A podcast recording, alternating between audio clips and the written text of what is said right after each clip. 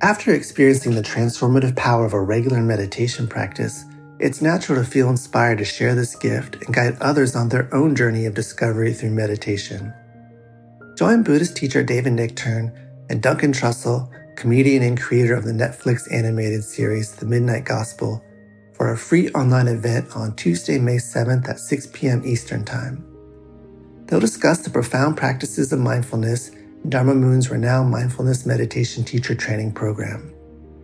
Get certified by Dharma Moon to teach meditation, lead group practice sessions, and work with individual students. Visit dharmamoon.com slash be here now for more info and to reserve your spot for the free online event with David Nichtern and Duncan Trussell.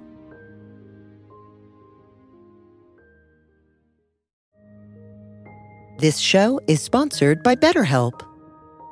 What would you like to get off your chest? Are you holding on to secrets, fears, or frustrations? We all carry around different stressors, both big and small. Don't keep it all bottled up inside. Therapy is a safe space to get things off your chest and work through whatever is weighing you down. It's also a great way to learn to resolve conflict, change negative thought patterns, and more. If you're thinking of starting therapy, give BetterHelp a try. It's entirely online and designed to be convenient, flexible, and suited to your schedule. Get it off your chest with BetterHelp. Visit betterhelp.com slash be here now today to get 10% off your first month. That's BetterHelp, H-E-L-P dot com slash be here now.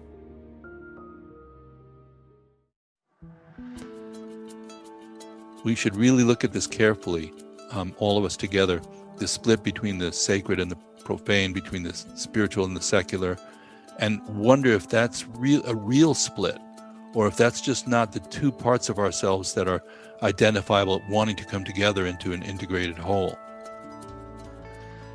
Hello, friends, and welcome back to the Creativity, Spirituality, and Making a Buck podcast with David Nichtern on the Be Here Now Network. My name is Michael Cammers, your new producer and guide on this journey. It's a pleasure to be here with you. This is our initial segment of what we're calling David's View, which will be an ongoing series of episodes featuring David and I in discussion, edited into short, digestible podcast nuggets. Here, we'll be expounding upon the view of CSM and discussing how to align our values with our actions in society to create right livelihood based on the foundation of a mindfulness awareness practice. I'm happy to be here with you, Michael. I'm happy to be here with you as well, David. Very good. Here we go. What do people want to know? I think we might as well start with the big enchilada of CSM questions. One of the questions always asked from CSM workshops right off the bat is something like Is being successful making money, and having ambition antithetical to spiritual practice? Yeah, that's what we call the $64 question, among others. So, in, and you know what? It's a very ancient question. And immediately I think of Christ, who's not even a Buddhist, as far as I could tell, great great spiritual leader, going into the temple and throwing out the moneylenders from the temple. Famous story, right? You're you're Christian, you know you know that story, right? Yes, I was raised in that church. So the the notion of corrupt materialism is perhaps something that could be excised from spiritual practice. For example, selling programs, workshops by manipulating people to get some kind of um, rush from the experience and feel like they got something out of it and therefore charging a lot of money for it and then hyping that experience uh, that temporary experience and maybe not utterly profound experience and hyping it and then selling it for a lot of money that would be just ordinary uh, materialism or you could say spiritual materialism which is um, a big cornerstone of of our uh, platform with creativity, spirituality, and making a buck to emphasize that we're not talking about um, spiritual materialism here, which is fabricate some kind of spiritual trip or journey that's less than completely genuine um, mark it up for uh, high volume sales, and see how many people you can con into having coming along and paying for it. We are not advocating that. That's not what we meant by creativity, spirituality, and making a buck. So, um, now the flip side of that experience is we have some kind of authentic training that we're offering for people uh, Dharma training, mind training, life training, life coaching, which is really what the, the Dharma is. It's a form of life coaching, actually. And we offer that uh, in an authentic way with real value being uh, um, presented. And we invite people in to take part in that kind of training. And we create a platform for that and a container for that, which of course requires resources. It requires people's time and energy and uh, their um, ability to pay their rent comes into question, their ability to support their family, to buy food, to, to pay for gas for their car. Um, so that is um, considered possibly a good thing. Now, the model pretty much up to recently has been well, that should just be all free, you know, and and attached to the free model is the notion of nonprofit or donation. So it's not really free. Somebody's still paying for it, but they're not paying for it directly. They're, they're they have the um, somewhat illusory sense that it actually is free, but the money is coming in from somewhere. So um, I find that can be a great way to go, but also it's it's limiting in terms of its perception of the value of what's being offered in conventional terms. So what we really put together with this idea of um, um, making a buck part of the title is actually having some relationship to what Buddhists call right livelihood authentic, genuine relationship to livelihood, appreciation, respect for money, uh, for uh, resources, uh, a holistic and healthy approach towards connecting resources to um, offerings that are being made. And everything's fair, and there can be a sense of abundance and uh, well being, but nobody's gouging nobody. You know, nobody's trying to rip anybody off. And um, that's a new model, I think. That's a that's probably based on a coming together of these ancient teachings with the modern world in which people are used to education platforms and training and paying for those kind of things with real value. So I think um, that's what we're trying to get at with the creativity, spirituality, and making a buck in, in terms of how money and, and Dharma could interact. So there's an aspect of intention and seeing through materialism, some kind of authenticity, and exchange with a sense of well-being. Yeah and which is you know different maybe than paying for a massage and you feel better for a while afterwards until the cause and conditions that drove you into needing to get a massage reproduce themselves which we call samsara right? The the wheel the loop. And what would be um, the actual cause of the stress and anxiety that led you to wanting to have a massage in the first place um, is more how how the Buddhist uh, view is working. Not that it's saying don't get a massage, for goodness sake, nobody's saying that. But what's the root cause of the stress and the anxiety and the suffering? What's the you know sort of inner causality of that? And then we look and we see, oh, we must have something to do with how we're handling our mind and our sort of emotional world, our inner world. How are we managing that process? And are we driving ourselves nuts, basically? Are we pushing too hard? Are we going too fast? Are we lumping things together that are really distinct and separate? Uh, are, are we um, able to slow down enough to parse the different elements of our of our situation in a kind of sane, um, balanced way? So that's um, that's really what we're we're, we're talking about um, with the value proposition is getting at the root causes of, of the suffering, not just the um, you know superficial causes. And that means somebody has to undertake some kind of practice or some kind of way of relating to their own state of mind in which they explore uh, how it works in a direct and experiential way. And we call that meditation. So, in our particular version of uh, um, spiritual practice, meditation is a kind of core foundational uh, issue or, or, um, you know, launching point. And what we mean by it is not just attempting to create a superficially tranquil state of mind, which some people might um, seek after that, um, to have a kind of calm come over the whole dilemma. Oh, I feel much better now. But the question again of coming to the root cause is to look more deeply than that. And, um, you know, we call that vipassana or insight meditation, where you actually not just calming the mind, but you're looking at the activity of the mind to develop further insight and perspective as to how it actually works.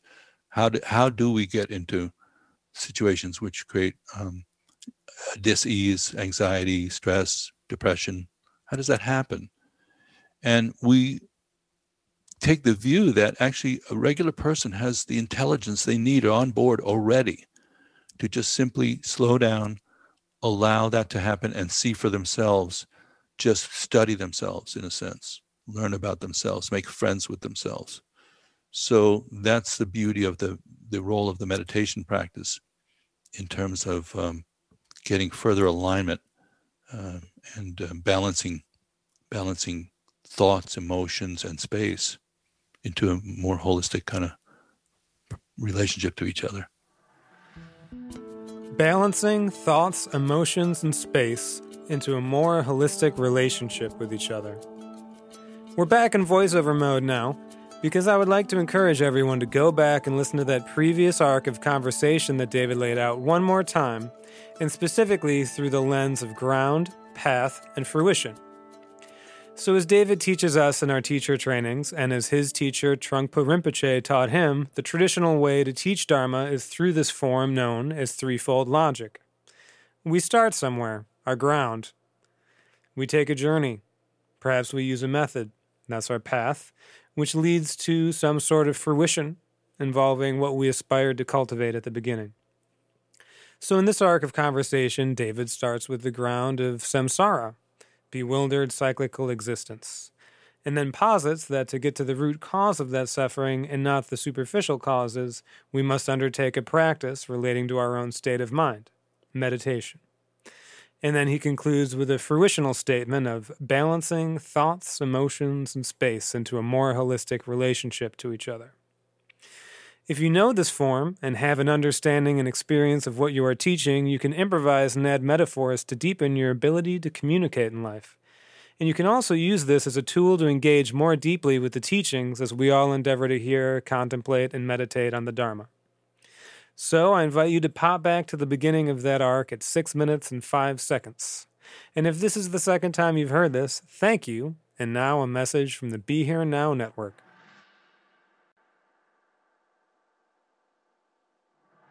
And so, in the view of CSM, once perhaps we have this kind of realization in our life and that we can work with our mind, this is a practice that we can incorporate into our life as lay practitioners. We don't necessarily have to completely drop out and become a monastic, or that may be the right move for you.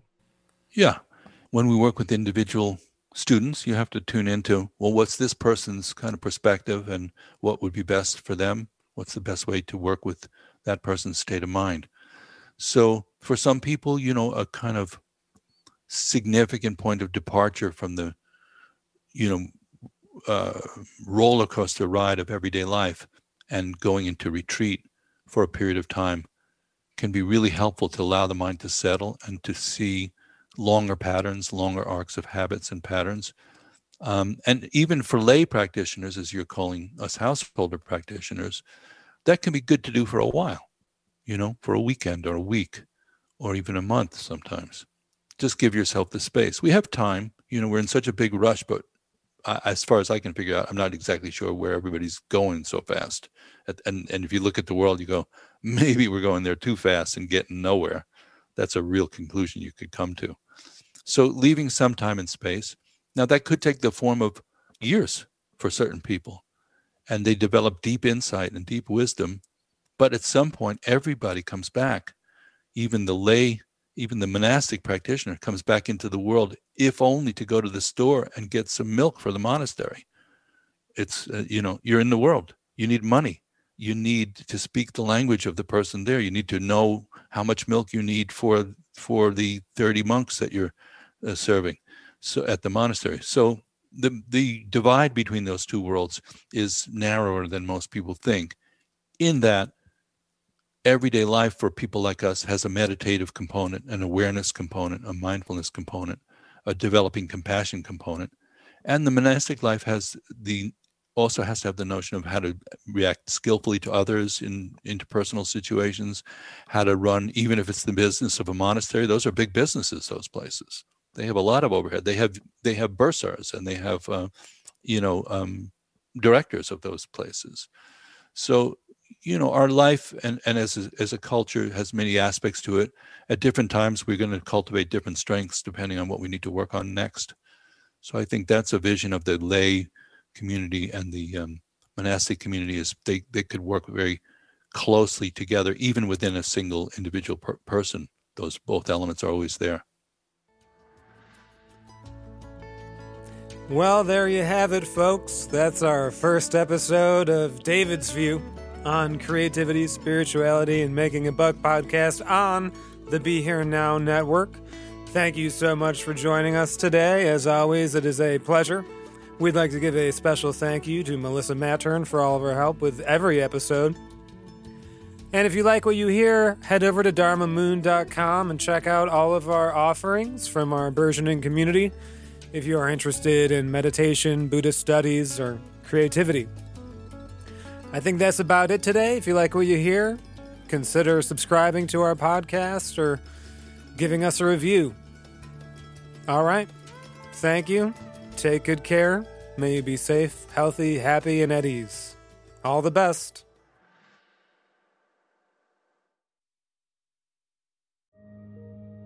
This show is sponsored by BetterHelp. What would you like to get off your chest? Are you holding on to secrets? fears, or frustrations? We all carry around different stressors, both big and small. Don't keep it all bottled up inside.